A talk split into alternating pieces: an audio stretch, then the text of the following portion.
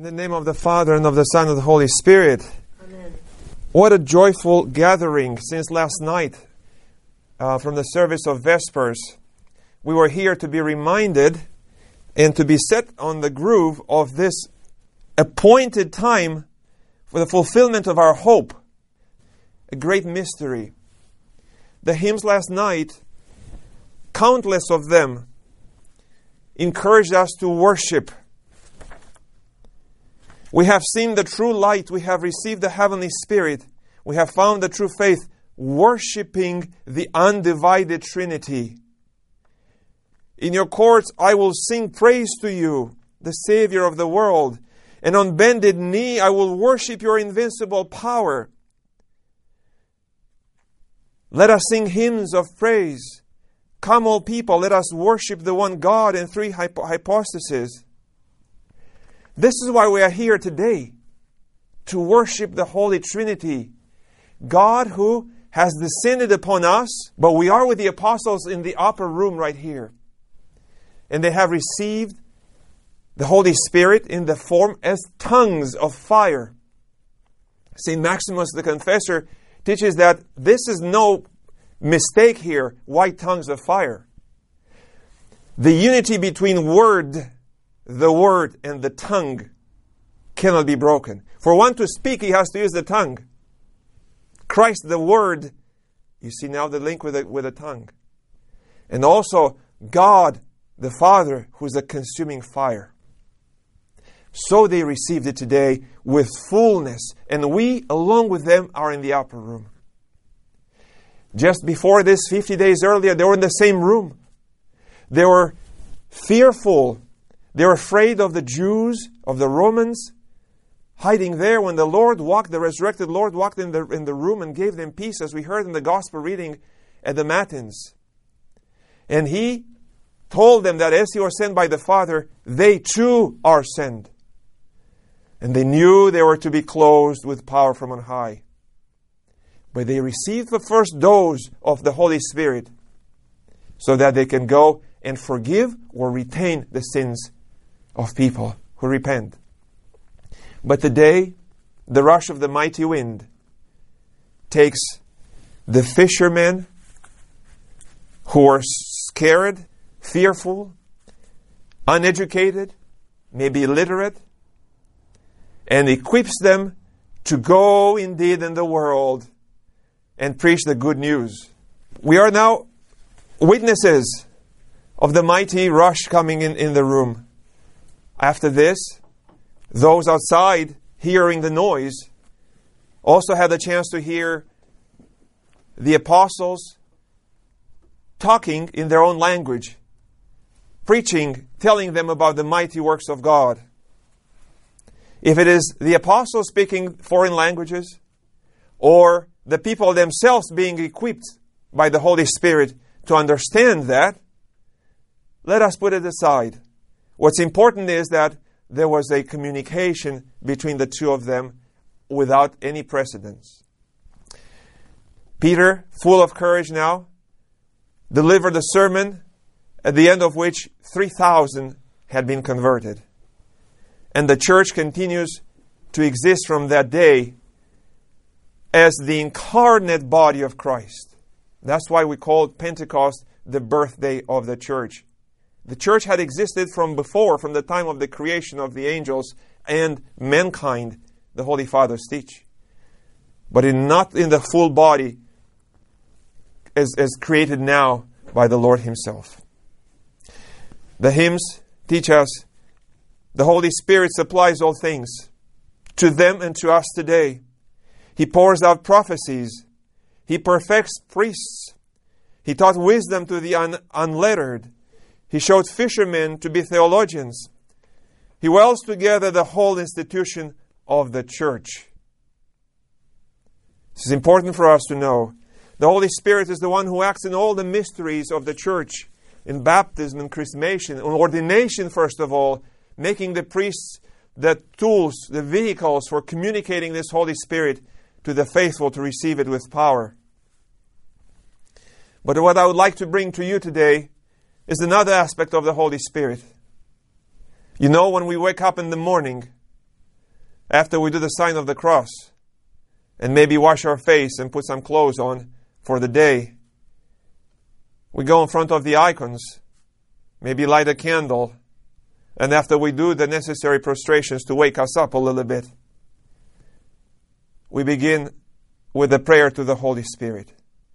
O Heavenly King, Comforter, the Spirit of truth, who are everywhere present and filling all things. The prayer that we heard chanted last night and today quite a few times. There's a reason for this.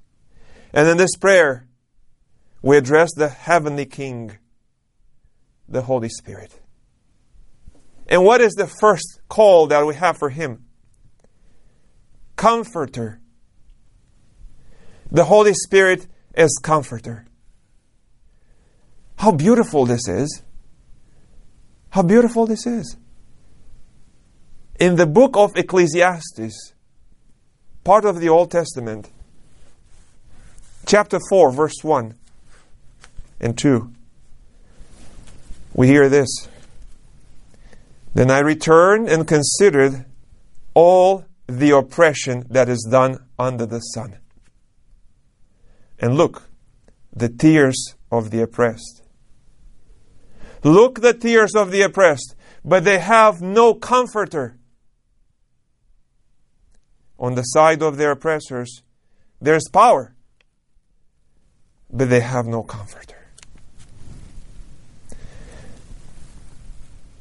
This is not an image of that time alone. It is an image of our time too. Under the hands of the oppressors, we see many suffering around the world. With this being countries with oppressive regimes, with this being prisons, with this be in a world like ours here that we call the land of the free.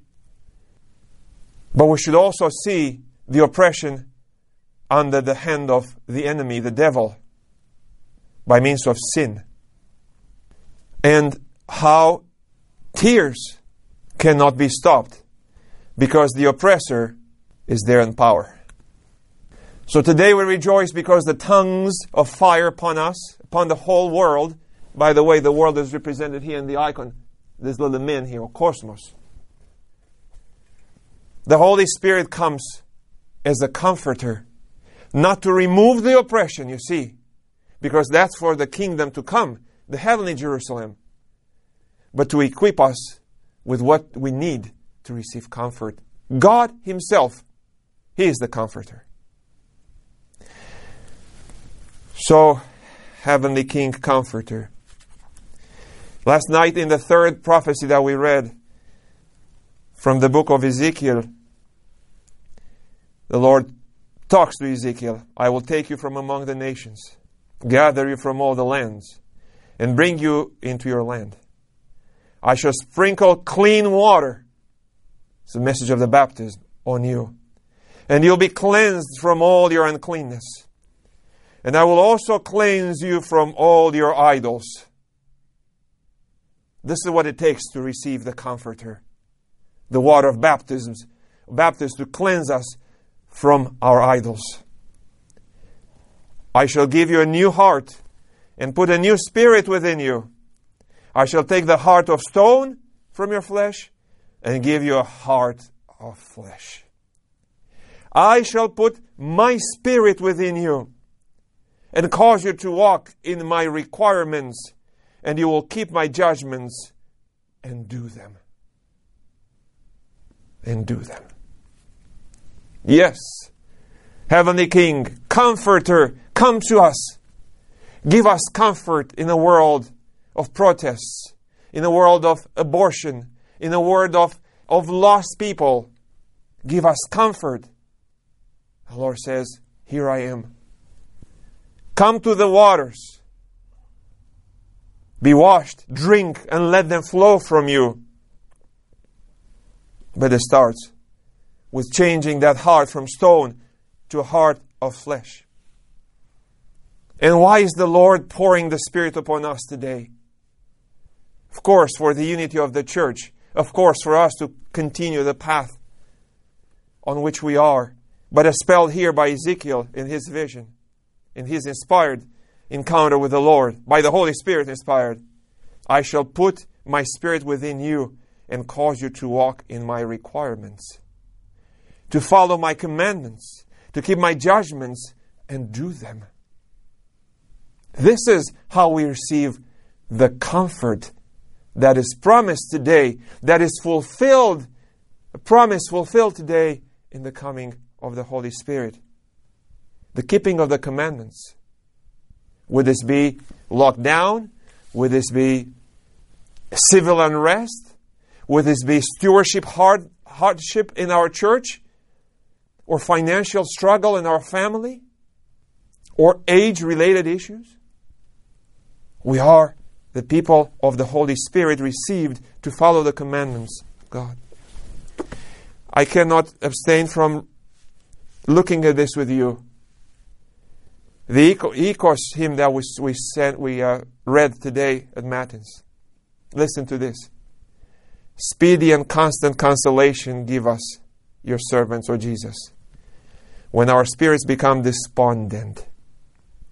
O Jesus, do not part from our souls when we are in trouble, nor be far from our minds when we're in peril. But draw near to us. Draw near, or you are everywhere. And as you are always with your apostles, so also unite yourself to us who long for you, the compassionate. So that, united to you, we may extol and glorify your Holy Spirit. Wow, what a cry! for help and for comforting. To be united. You see how we are strong. The Holy Spirit there is divided in tongues, but yet united as God. And this is the mystery of the church revealed to us today as we live it. As we live it. But turning to the comfort here, allow me to close with a few things of a practical matter. I will quote from St. Theophan the Recluse who's talking to parents on how to take care of their children, such that the grace of the Holy Spirit they receive at baptism, just like we all did, will not get lost, just like we all pray for and struggle for. Because in baptism, we receive that comforting, but later on, our call is to grow the Holy Spirit, add to it, and thus others around us to be saved. So, how are we to continue the day of Pentecost, our personal Pentecost of, bat- of baptism, and the whole creation Pentecost today? What is it that we should do? St. Theophan teaches by means of what is it that we should not do. And again, he's talking to parents, but he's also applicable to all of us. The reason why the grace of baptism is not preserved is because the order, rules, and laws of the upbringing of children and of guiding our lives as adults are not kept. When we don't keep these, we lose the Holy Spirit and the grace of God. And the comfort goes away. The comforter. Number one, going away from the church and its grace giving means. This starves this heart of the Christian life, disconnecting it from the source, just like a flower wilts when it's placed in a warm place. Disconnecting, going away from church. Number two, failure to pay attention to our body when it becomes, with its members, the seat of passions. The body now physically being drawn by these passions and enjoying them, maybe to the point of not being able to separate from them. Number three, when the soul develops without being able to discern the direction in which to grow, our lives go in many places. We're scattered as we are, not just because of the cell phones and media, but in general, we don't know where we go. People who do not see the aim ahead of them, the kingdom of God. They don't see the path to it. They lose the Holy Spirit, the grace, and the Comforter. Number four, a complete forgetfulness of the Spirit. St. Theophan says, prayer, fear of God, and conscience are seldom taken into consideration, and then we lose it. If there's outward good order, the most inward side of life is always taken for granted, and therefore always left to take care of itself. In other words, we take care of all business in the world, but when it comes to the inner care of the place, of the throne of the Spirit in our heart, we let it take care of itself. And we drift away. And finally, without putting in place, first of all, the good principles and determination to live a Christian life, a Christian way. When we give ourselves over to all the thirst for impressions, would this be visual, would this be movies, would it be games, would it be anything that comes to us as exciting, thrilling, the roller coasters, the Disneyland. In fact, he continues through amusements, light reading, the heating of the imagination by fantasies, indiscriminate contact with those who are like oneself, and especially with the opposite sex, an exclusive concern for learning and giving ourselves over to the world by means of fashionable ideas, rules, and customs. So, now, I return and consider all the oppression that is done under the sun. You've seen how many ways we can be oppressed? By the body, by the media, by the eye, what we see, by our friends, by the opposite gender, by our pleasures, by our visions, whatever that is, is impressions, we can be oppressed. And he looked, the tears of the oppressed, there are many but they have no comforter. But we do have comforter, so let us seek him in worship today. As that hymns taught us to do. Let us thank God. Let us be joyful that we have a good, loving God who not only showed us the path, but he has given us everything we need to make it there to be glorified with him. And in the process of dealing with oppressions, with failures, yes, with disappointments in our life and tragedies, that we have a comforter given to us today in His Holy Spirit and the Holy Trinity. Amen.